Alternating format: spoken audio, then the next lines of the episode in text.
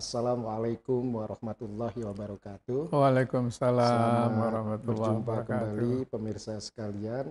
Eh, Alhamdulillah hari ini podcast Leksi Social Justice bisa hadir kembali Hmm. untuk melakukan bincang-bincang hukum dan pada hari ini Alhamdulillah eh, sudah hadir di Leksi uh, Social Justice. Beliau seorang tokoh hukum, orang tua yang betul-betul bisa menjadi teladan dan beliau seorang guru besar di Fakultas Hukum Universitas Brawijaya. Hmm. Beliau juga uh, pernah menjadi hakim konstitusi ya Hmm, iya. periode 2003-2018. Hmm. Uh, di sini sudah hadir Profesor Dr. Ahmad Sodiki, Iya. SH. Iya. Assalamualaikum, Prof. Waalaikumsalam Bapak. Terima kasih sudah berkenan Iya. hadir dan untuk berbincang-bincang hukum Iya, di iya, Leksi Social Justice. Iya, iya, iya. Jadi hari ini Prof Sodiki kita mungkin uh, berbincang santai ini uh, soal topik kita Hmm. yaitu mengenai etika bernegara dan Mm. pemilu 2024. Hmm. Nah, tema ini sebenarnya eh, menurut saya sangat penting untuk kita beri pencerahan kepada masyarakat Iya. karena hari ini kita melihat masyarakat nampaknya agak sedikit bingung ini Iya, memahami iya. tentang etika bernegara apalagi situasi pemilu 2024. Nah, Mm-mm. karena Prof Sodiki ini orang yang sangat berpengalaman di Mm. bidang hukum bahkan sudah menjadi pakar hukum, pernah juga di Mahkamah Konstitusi Hmm. barangkali eh, bisa menjelaskan secara umum terlebih dahulu kira-kira apa ya yang dimaknai dengan etika bernegara itu, Prof? Kalau menurut Prof Sodiki sendiri, Iya. silahkan, Prof. Iya, terima kasih. Assalamualaikum warahmatullahi wabarakatuh. Waalaikumsalam. Ya, sepanjang pengalaman saya di sana, yaitulah seseorang yang mempunyai eh, kedudukan atau jabatan apa pun sebetulnya itu bukan hanya terikat pada etik, lebih-lebih terikat pada hukum, maaf, tapi juga terikat pada etika. Baik, Ya. baik. Semakin tinggi jabatan seorang dalam suatu struktur pemerintahan dan sebagainya, semakin diharapkan dia memberikan suatu contoh, suatu teladan, mengayomi semua pihak. Ya, Ya. ya.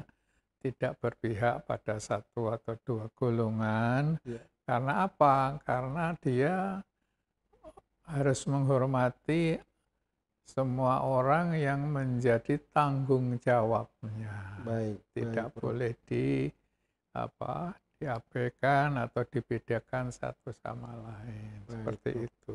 Baik, jadi perlakuan yang sama. Baik. yang kedua tentunya di dalam melaksanakan tugasnya tersebut dia memang harus ingat batas-batas etika sebagai eh, pimpinan ya. Ya.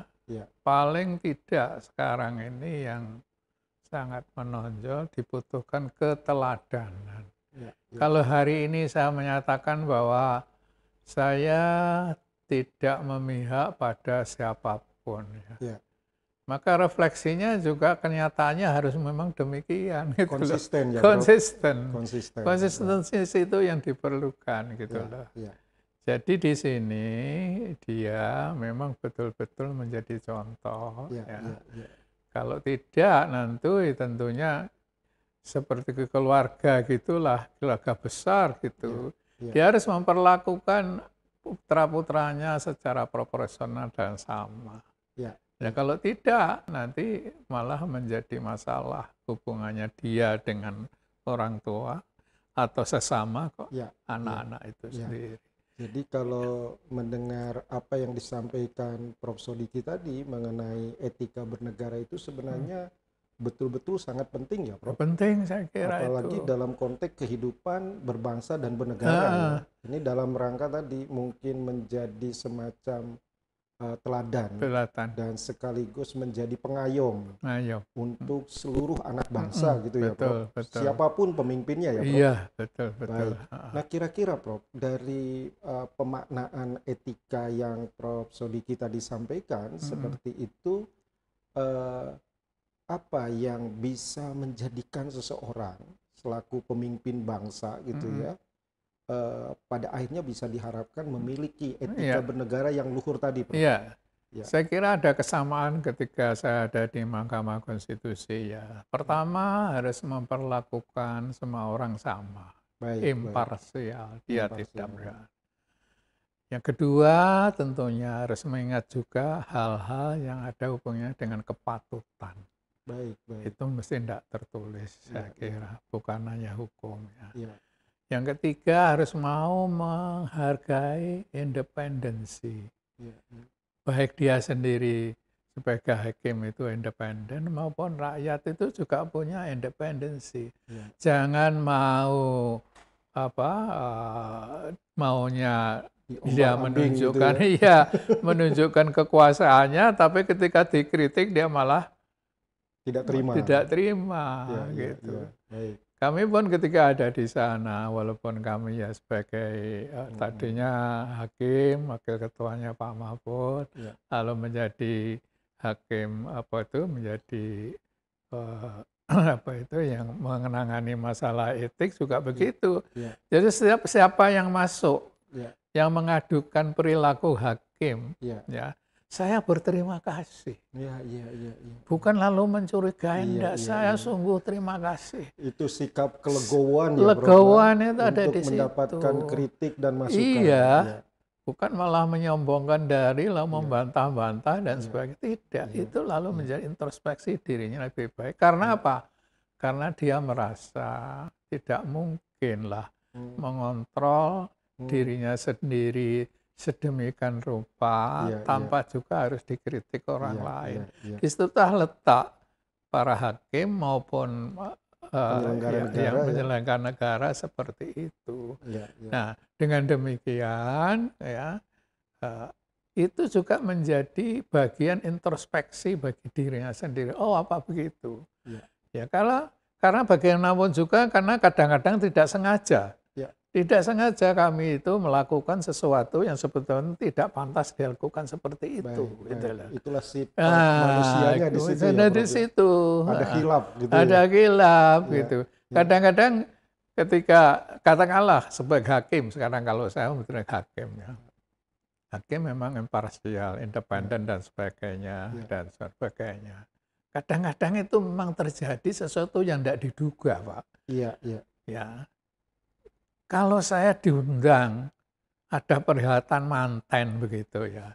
Kan itu campur banyak orang Iya, ya. iya. Kadang-kadang ketemu pandangan ya. Iya, Ya kan ngomong-ngomong biasa iya, toh. iya, betul. Tapi betul. ada lawan sama di sana Iya, ketika Anda gitu di, ya. ya, dicurigai saya ini.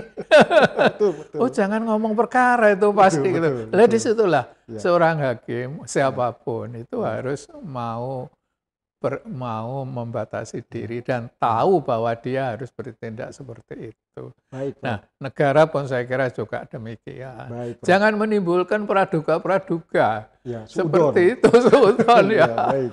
Baik, Iya. Prof.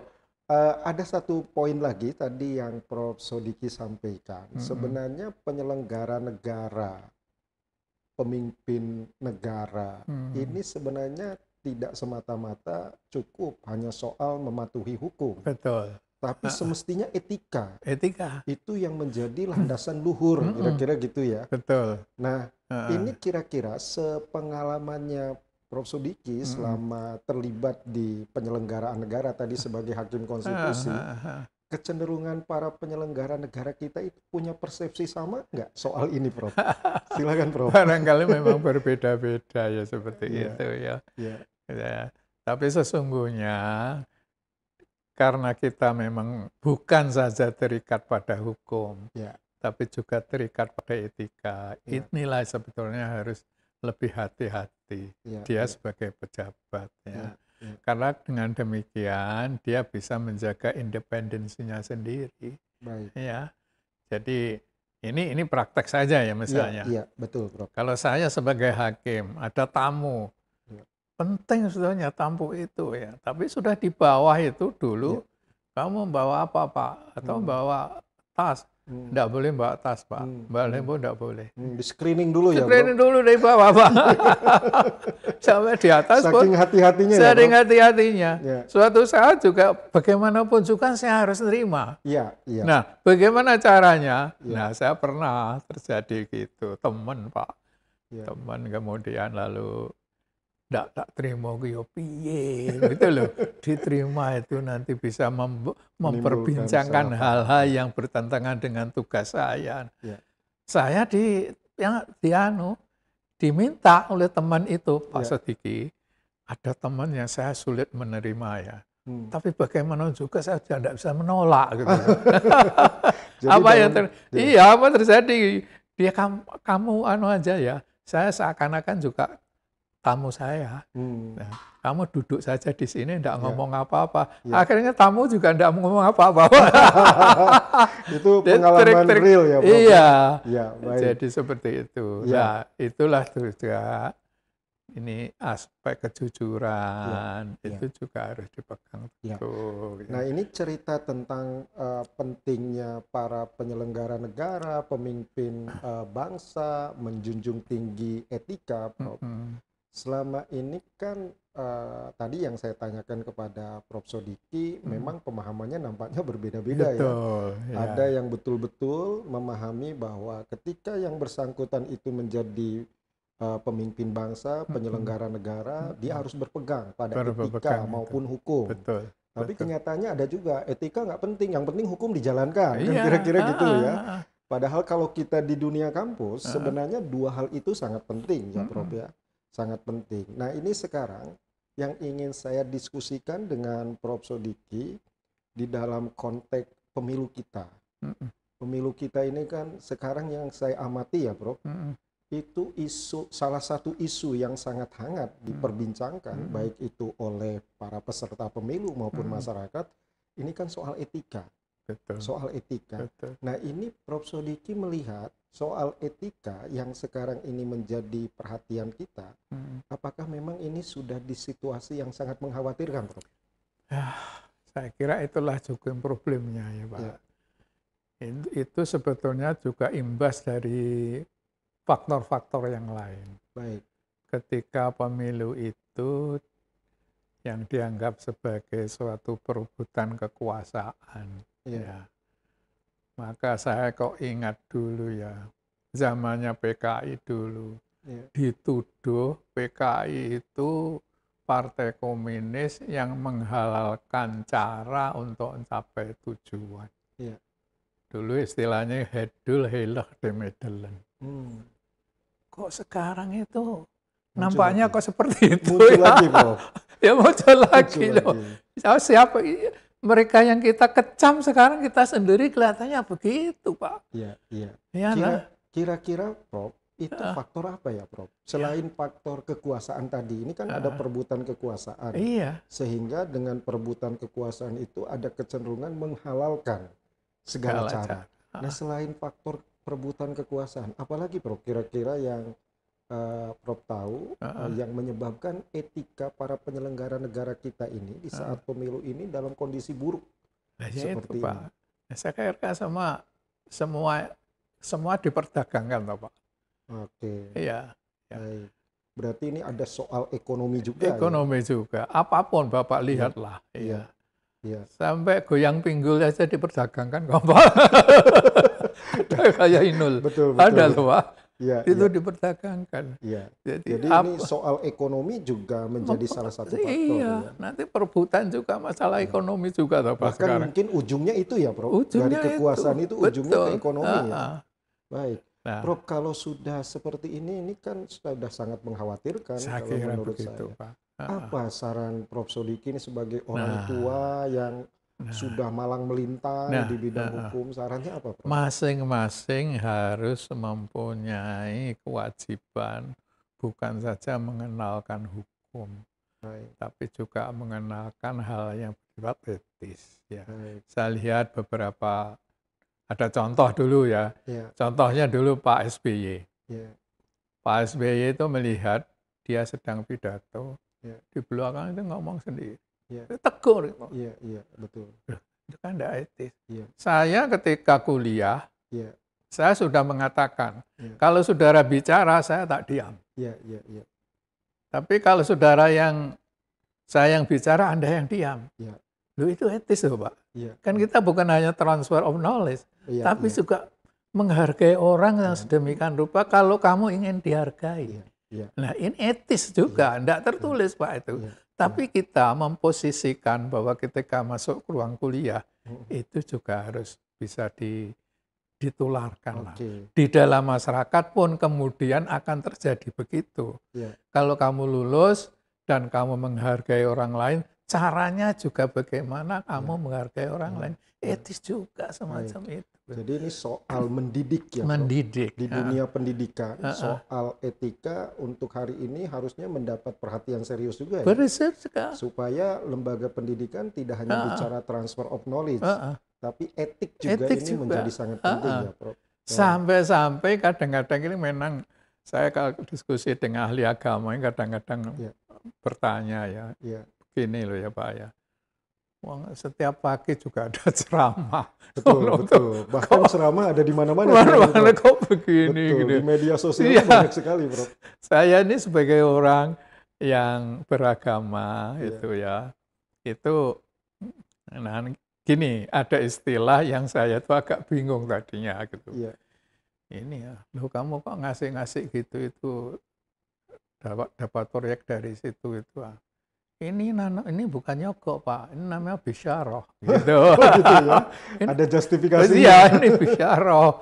Loh, itu kalau kriterianya KPK itu kan sudah itu termasuk apa itu Gratifikasi. gratifikasi gitu. Iya, iya. Lalu sekarang bedanya gratifikasi dengan bisyarah apa? Iya. Kalau bisyarah kan dapat ganjaran. Iya. Kalau gratifikasi dapat hukuman. iya, bedanya kan mungkin tipis Bapak. Iya, iya. Padahal soal, padahal hal-hal yang berhubungan dengan itu itu Iya. di dalam sumpah saja ya. Iya. Kami tidak akan menerima atau meminta atau menjanjikan sesuatu yang ada hubungannya dengan pekerjaan ini kan gitu toh. Iya, bunyi Kan sumpah su- biasanya iya, seperti begitu. itu. Betul, betul. Jadi ketika dia menerima itu apa lupa sama sumpahnya. Iya, iya, iya, betul. Nah ini ini barangkali hal-hal yang bisa terjadi di dalam masyarakat semacam itu. Ini tugas tugas para para ulama atau apa. iya. Jangan sampai ini lalu bubar gitu ya. diistilahkan bahwa itu sebetulnya sogoan lalu dihalalkan dengan cara dianggap bisyarah. Iya. Saya Gitu. setuju sekali Prof. Sodiki tadi yang dipesankan Prof. Sodiki. Jadi para ulama juga mestinya, para tokoh agama Betul. mestinya ikut membantu. Ah, Bagaimana supaya eh, bangsa dan negara ini Betul. memahami etika Betul. sekaligus bisa menjalankan iya, etika dengan sebaik-baiknya ya ya. sebaik-baiknya Pak. Karena Ah, tanpa peran dari para ulama dan tokoh-tokoh Ah, ah. agama ini Ah, ah. juga hanya Ah. berharap dari institusi pendidikan juga terbatas kira-kira gitu ya. Betul Pak, betul Baik. semacam itu. Baik, Prof. Itu Iya. kan tadi upayanya lewat pendidikan, ya, Pendidikan Prof. Nah, masing-masing lewat apa? sekarang, Prof, ada wacana juga Hmm. sebenarnya dalam konteks etika ini mengenai pentingnya Hmm. peradilan etika, Prof. Oh, Nah, ini Prof. Iya. Sodiki kira-kira setuju nggak ada lembaga ini? Kalau iya, tidak salah ini penggagasnya itu Profesor Jimli Pak Asidiki. Pak Beliau Cimli. nampaknya sangat concern ini Ah, dengan ah, soal etika. Kalau etika ini hanya diedukasikan Ah, ah. tapi tidak ditegakkan, ini Iya. juga akhirnya hanya angin lalu aja. Betul Nah. Prof. Sodiki gimana pendapatnya? Saya kok setuju, Pak. Karena Gitu ya. hukum itu tidak pernah lengkap, Pak. Baik, baik. Hukum itu tidak pernah lengkap. Iya, tadi dan komitmen Prof. Iya. Tadi ya jangan hanya paham aturan, Iya. tapi paham juga etikanya Paham kan juga itu kira-kira gitu guna ya. juga karena itu Iya. selalu ber- itu hasil budaya kita sendiri juga toh Pak. Iya. Mana yang pantas dan tidak pantas, mana yang Iya. boleh dan tidak boleh, Iya. mana yang kemudian itu menjadi eh, sesuatu yang dipuji, ini, ini Iya. dicela dan sebagainya. Kadang-kadang kan itu dilupakan orang juga Iya. itu. Padahal kehidupan itu tidak Iya. pernah lepas dari Iya. uh, praktek-praktek ketika diterapkan di dalam masyarakat itu sendiri. Nah ini kan kalau bicara peradilan etika berarti kan diinstitusionalisasikan secara Betul, permanen ya Prof. ya. Betul. ha, ha, ha. Nah, tadi Prof. Sodiki mengatakan setuju, meskipun sebenarnya kalau kita berbicara tentang lembaga penegakan etika, Mm-mm. selama ini juga di beberapa eh, posisi jabatan dan lain sebagainya sudah ada. Mm-mm. Contohnya yang terakhir kemarin Mm-mm. di Mahkamah Konstitusi pun sebenarnya bisa, Mm-mm. tapi sifatnya ad hoc dan Iya. sekarang sudah dipermanenkan. dipermanenkan. Nah, apa sih Prof kelebihan dari pelembagaan peradilan etika yang eh, tadi permanen tadi dibanding dengan yang ad hoc ini, Prof? Kalau Prof Sodiki. Ya, kalau yang permanen saya kira juga eh, kalau ad hoc tergantung tergantung kondisional juga ya. kondisional beberapa perkara bisa masuk gitu ya. Tapi ada kemungkinan bahwa memang selama sekian bulan dan dan sebagainya tidak ada yang komplain. Iya, Ah, iya, ah. iya, iya. Tapi kalau kemudian dipermanenkan, Ya. bagaimanapun juga hakim-hakim ini juga menjadi beban Ya. institusi juga. Oh, dan jadi semacam ada itu. semacam apa Mm-mm. tanggung jawab ya, Prof? Iya, Kalau gimana cara dipermanenkan ya. Karena selalu diawasi kan gitu. diawasi Kalau gitu. ad hoc kan kalau terjadi kasus saja baru ah, dimunculkan. betul dimunculkan. Ya, Kasus, dulu, ya. ah, dulu itu ad hoc kelihatannya. Iya, iya. Artinya dipermanenkan itu dulu, ingat saya juga permanen itu. Iya, iya, Ya kalau tidak ada masalah ya sudah, tidak ada, tidak ada apa-apa. iya. Itu artinya apa? Arti kita kita menduga bahwa para hakim itu sudah menjalankan sesuai tugas, kewenangan dan batas-batas perilaku mereka Iya, yang bisa iya. diterima oleh masyarakat Iya, semacam itu. Ya, ah. Baik, Prof. Mm-mm. Jadi dalam konteks jabatan-jabatan publik tertentu atau Mm-mm. eh, para penyelenggara negara memang dibutuhkan Betul, betul. etika, dibutuhkan lembaga yang menegakkan etika Iya, itu. Pak, betul. Nah, ini kita kembali lagi kok, Prof, ke pemilu. Ah, ah. Kita di pemilu ini kan lembaga-lembaga pengawas pemilu itu ada, ada Ah. Bawaslu Ah, ah. dan lain sebagainya. Mm-mm. Mungkin kalau Prof. Sodiki tadi mengatakan penting kita punya lembaga yang menegakkan etika, Mm-mm. apakah perlu Prof. untuk pemilu ini satu lembaga khusus yang menegakkan etika belajar dari kasus pemilu sekarang yang notabene-nya ini saling tuding, saling mengatakan yang satu mengatakan tidak beretika nanti dilawan lagi sama Anda juga tidak beretika kira-kira Iya, begitu. Iya. Ini gimana menurut Prof. Sodiki? Saya kira ini mungkin perlu, tapi barangkali waktunya ya, mungkin Iya. sudah terlalu mepet, Ya, tinggal ke beberapa depan mungkin ya, Prof. Iya, depan gitu ya.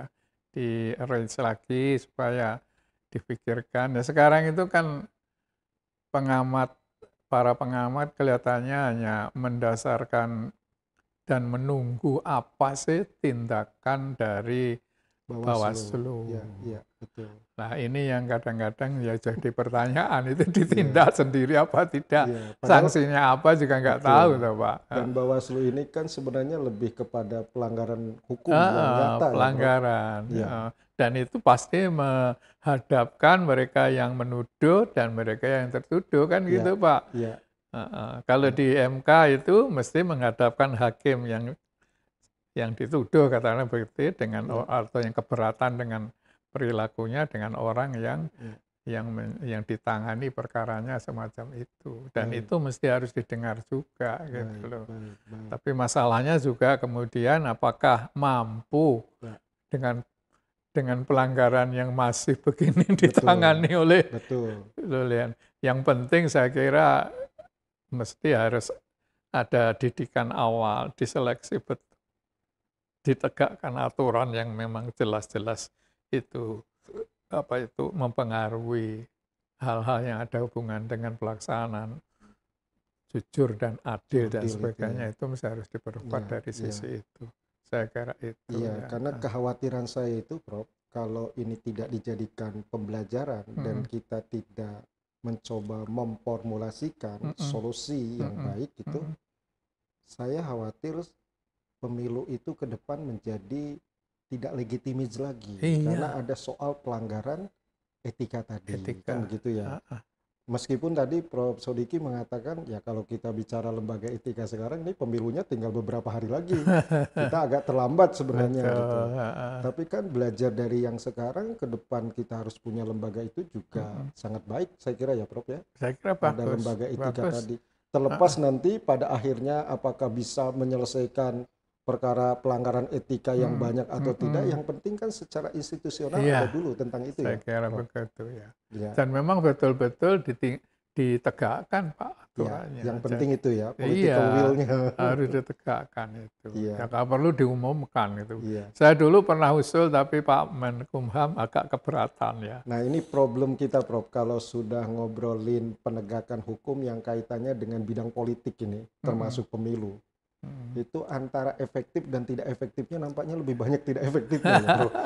Ini menurut Prof, ada nggak eh, cara yang cukup efektif untuk menegakkan eh, hukum yang berkaitan dengan bidang politik termasuk pemilu ini menjadi lebih lebih efektif gitu meskipun saya ini sambil berpikir begini layak hukumnya saja dibuat oleh mereka Nah, pastinya mereka sudah tahu di mana bolong-bolongnya hukum itu kan saya kira-kira pernah usul Pak, tapi Iya. bisa dikaitkan dengan itu. baik Mahasiswa kita itu kan biasa mencari, diminta carilah putusan-putusan yang ada hubungan korupsi gini gini gini gini. Iya. Mereka mencari di pengadilan Iya, atau iya. di Mahkamah Agung dan ada Iya. jurisprudensi dan sebagainya dikumpulkan.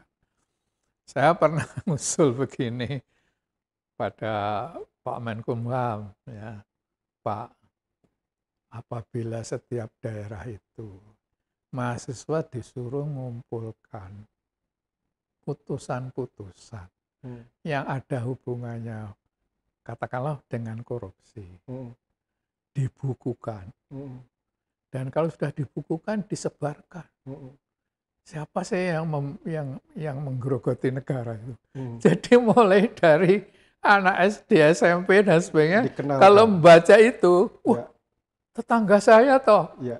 karena apa? Sekarang ini orang sudah tidak punya malu pak. Nah itu Prof. iya betul. Ya. Betul. Lah kalau sudah begitu, sekalipun dia tidak menjalankan karena dia bapaknya, ya. dia anaknya, ya. pasti pesan sama bapaknya itu, Pak, ya jangan sampai loh Anda dibukukan di situ. ya itu juga saya kira salah satu cara ya Prof. ya, juga cara. Jadi tidak harus selalu pendekatannya kepada institusional Iya, juga ya, tetapi betul. cara-cara lain di luar Cara lain, institusi itu heeh. juga bisa harusnya bisa dilakukan. Iya, karena kita kan kehilangan budaya malu. Nah, Padahal dasar betul. kita itu harus seperti itu, betul. supaya kita malu Betul. kalau melakukan penganggaran Iya. Lebih-lebih ka- kalau Bawaslu juga juga berani ngumpulkan ini loh yang sudah melanggar dan diputus begini-begini. Iya, iya, iya. Saya kira sekarang media terbuka dan seperti Iya, itu. iya. Loh, saya kan enggak mau diumumkan seperti itu. Iya. Itu nanti, nanti kalau mengurangi kepercayaan rakyat kepada kita. Nah, cuma ini Prof, kalau hal seperti itu efektif ketika Mm-mm. seseorang itu memang punya komitmen tinggi Iya. kepada soal etika. Tapi Ah. kalau tadi kata Prof Sodiki orang rasa malunya itu urat nadi malunya itu sudah tidak ada, dibolak-balik Prof tidak Iya. tidak ada efek jerah juga. Ada. Karena mereka itu pada umumnya ya sudah kalau sudah diputus ya selesai. Ya, Tidak pernah diingat gitu iya, loh. iya. Dan Tetap- orang Indonesia itu katanya cenderung anu Prof insomnia ya. Iya, Jadi cepet lupa gitu. lupa. Hari Heeh. ini lagi rame apa gitu, Heeh. nanti muncul hal baru, ah sudah lupa. Betul, gitu loh. Iya. Lah saya itu mendasarkan diri juga pada apa itu jurisprudensi itu toh Pak. Jurisprudensi kan berarti putusan-putusan. Iya, betul. Dan ketika itu lalu wah lah kalau saya nanti diumumkan di situ itu sepanjang hidup saya saya tidak Iya. saya masa dipercaya orang Iya. Nah, iya, itu betul, betul. itu hukuman paling berat pak itu paling berat. saya. karena apa karena mereka andai kata kau masuk penjara banyak loh pak yang sudah malah pinter korupsi itu belajar lagi malah ya, belajar pada regulasi dan ketika diangkat jadi bupati lagi ya gitu lagi gitu Bro. loh Iya, iya. Nah, ini hal-hal yang sebetulnya ti- tidak diatur, tapi kita sendiri masyarakat harus punya cara Ya. bagaimana mencegah korupsi itu tidak semata-mata membebankan kepada aparat hukum, Iya, iya. tapi masyarakat sendiri punya kreativitas. Oke. Oh, kamu pernah begini, begini dan sebagainya. Lalu saya ingat Pak Bagirmanan dulu. Iya. Bagirmanan itu yaitu tadi ada mengeluhan di suatu surat kabar. Lah iya loh. Dulu itu kalau mahasiswa cari putusan pengadilan itu ditolak oleh hakim. Hmm. Alasannya apa? Putusan ini hanya berlaku dan boleh diketahui hanya para pihak. Para pihak. Tidak Ya, boleh. Tidak ada keterbukaan. keterbukaan gitu loh. Loh itu salah. Karena apa? Karena putusan itu harus diucapkan dalam sidang terbuka. Ya. Artinya publik harus tahu. Ya, Kalau harus tahu itu lalu menjadi milik publik. tidak rahasia lagi. Tidak sia lagi gitu loh. Jadi andai kita kita bisa mengumpulkan itu Ya. tiap kota Ya. gitu ya. Ya. Itu mereka yang sudah pernah begitu itu ya mau muncul lagi gimana? Ya, ya, Itu kan satu noda yang sulit dihilangkan itu. ya, Nah, dari situ sebetulnya kita memberikan efek jerah lah. Ya. Karena Ya. sudah seperti tidak ada artinya Kalau saya nangkap dari idenya Prof. Sodiki tadi, Mm-mm, perlu tindakan proaktif mm-mm. dari negara Betul. untuk memberikan pendidikan etika yang baik. Betul. Kan kira-kira gitu ya, Prof, ya? Betul. Artinya tadi kalau mau menggerakkan seluruh kota Mm-mm. untuk mendokumentasikan dan Uh-uh. membukukan kasus-kasus korupsi, ah, ini kan sebenarnya cuma negara yang mampu melakukan itu ya, Prof Betul. ya. ah, Sementara kalau masyarakat kan terbatas, masyarakat Terbatas. NGO juga terbatas. ah, terbatas. Maka itu harusnya muncul ide itu dari negara sendiri ya, Prof. Sehingga kalau begitu berarti kan memang penting ya kita punya pemimpin yang punya komitmen betul, kuat terhadap betul, pendidikan etika ini ya kepada masyarakat ini ya. Karena kalau tidak ada komitmen kuat, apa yang diharapkan Prof. Sodiki tadi ini nggak akan kewujud ya. Iya, Buktinya Prof. Sodiki usul ke Pak Menteri aja kan cuma iya iya tapi nggak nggak juga. dia bilang begini, ah, wah kok berat sekali Pak. Oh gitu ya. sekali. Masih pikir-pikir Iya. mungkin mau diskusikan Nah, dengan ini- ini Karena dia paling getol ngomong masalah itu ya. Betul. Ini yang saya yang saya duga pikir-pikirnya itu sambil berpikir ke atas mungkin ya. Tapi kalau dari orang nomor satu digerakkan mestinya bisa ya Prof. Bisa. Bisa ya. Ya, coba kan bayangkan ketua DPR aja sudah kena begitu. Iya iya iya. Ketua mahkamah, juga Mahkamah, kan. iya, betul. Hakim Hakim-hakimnya agung juga. juga ada. Polisi juga begitu. Juga begitu gimana Iya. gitu loh. Kadang-kadang kan loh, lalu caranya bagaimana bisa bersih Iya, gitu iya. loh. Kadang-kadang kita itu juga su- sudah kehabisan Iya. cara lah kelihatan. Tapi Jadi kalau saya mendasar diri pada budaya Hmm. malu masyarakat ya Hmm. yang belum dicoba saya Mm-mm. kira. Hmm. Katanya orang Indonesia itu apa itu halus, bukti-buktinya Lembut, lembut dan sebagainya gitu. Ya dicoba aja lah. Ya, ya. Karena itu mahasiswa bisa tahu siapa. Ini saya kira menarik idenya Prof. Sodiki tadi ya Mm-mm. eh, tentang pelibatan masyarakat, tetapi yang menggerakkan itu menggerakkan. adalah negara, Heeh, sehingga masyarakat itu betul-betul aware betul. soal etika itu sesuatu yang penting Betul. dalam ah. bernegara, Heeh. Tidak hanya dalam konteks pemilu kan gitu Betul, ya. Kita betul. ngomong etika di pemilu, tapi setelah itu lupa ya, Bro. Nah ini yang nggak boleh Lupa. terjadi ya. Nggak boleh terjadi. Harusnya ini konsisten terus-menerus dilakukan, Dilakukan. edukasi kepada masyarakat, masyarakat. kita Heeh. sehingga masyarakat kita itu punya harkat, ah. punya martabat gitu ya dan bisa menghormati Betul. sesama anak bangsa ya. Se- sebetulnya apa sih yang mendasari saya berpikir begitu? Mm-mm. Lah iyalah. Fir'aun saja diabadikan di Quran. Iya, Supaya bukan apa-apa. Supaya jadi pelajaran bagi umatnya. Gitu betul, loh. betul. Bahwa yang itu itu tidak betul gitu loh. Nah apa bedanya Fir'aun sekarang, Fir'aun lama kan hampir sama Betul, saja betul. Pak. Hah? Itu bagus juga, Prof. Maksud saya bagus itu kita belajar dari sejarah yang Sejarah. diceritakan di dalam Ya, Al-Quran. betul. Ternyata Al-Quran tidak hanya berisi tentang perintah dan larangan, Heeh. tapi cerita Cerita yang baik, masa-masa yang baik mana? masyarakat dulu, termasuk Mm-mm. Fir'aun tadi. Iya, Kita tahu Fir'aun agak kurang ajar itu kan karena baca Al-Quran. Mungkin kalau tidak disebutkan di dalam Al-Quran kita tidak akan tahu nggak itu. tahu.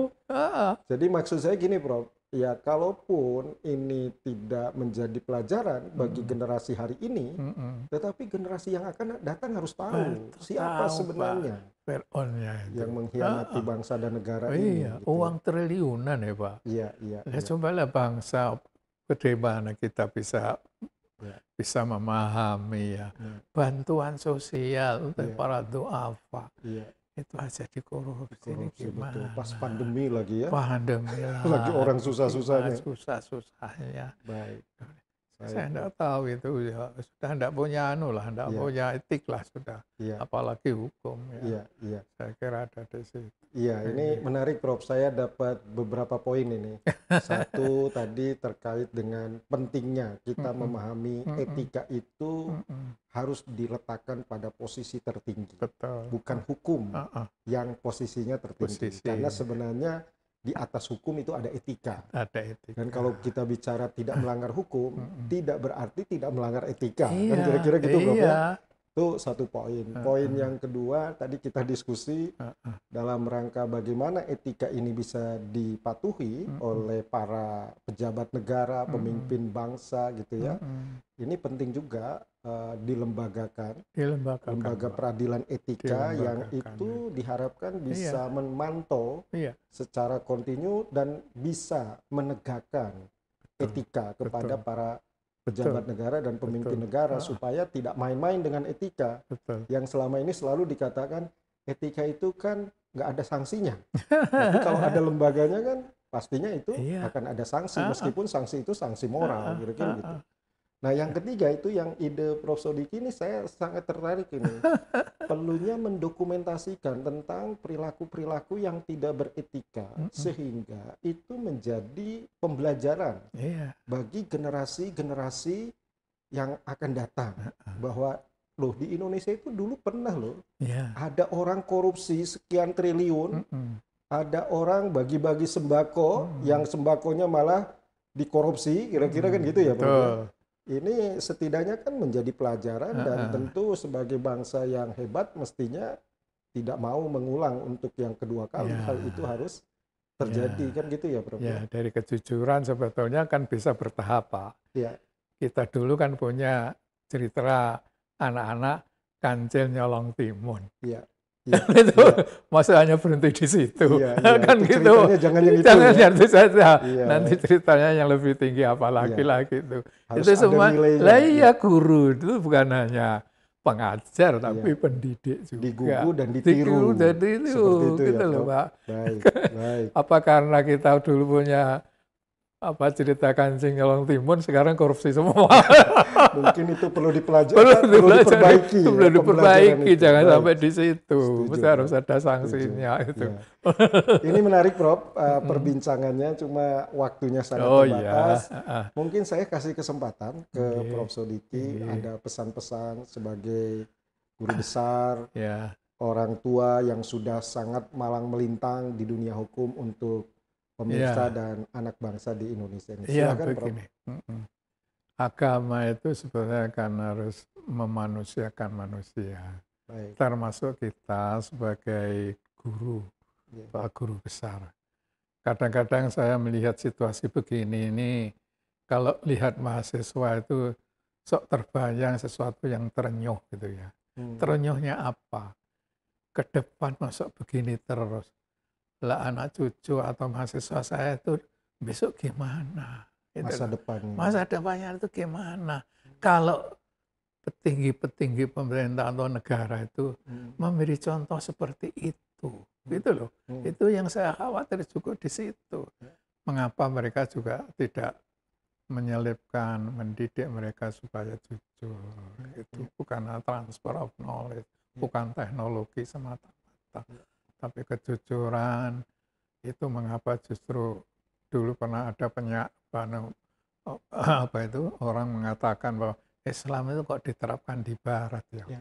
kok seperti itu di sana kejujuran dijunjung tinggi hmm. kok di sini kok seperti itu tidak hanya jadi ucapan dan sebagainya ya. nah ini semua kan jadi beban kita sebagai guru Betul. sebagai guru besar seperti itu juga ya. maka saya melihat generasi kita yang akan datang itu harus diberi penghargaan dari sifat-sifat kejujuran dan sebagainya lewat cerita, lewat apa saja lah yang membuat mereka sadar bahwa hari depan mereka itu adalah milik mereka dan tanggung jawab mereka juga. Baik. Ya seperti kalau kita mengeksploitasi sumber daya alam semacam begini, saya berpikir juga Pak, ya anak cucu kita itu nanti makan apa, gitu loh.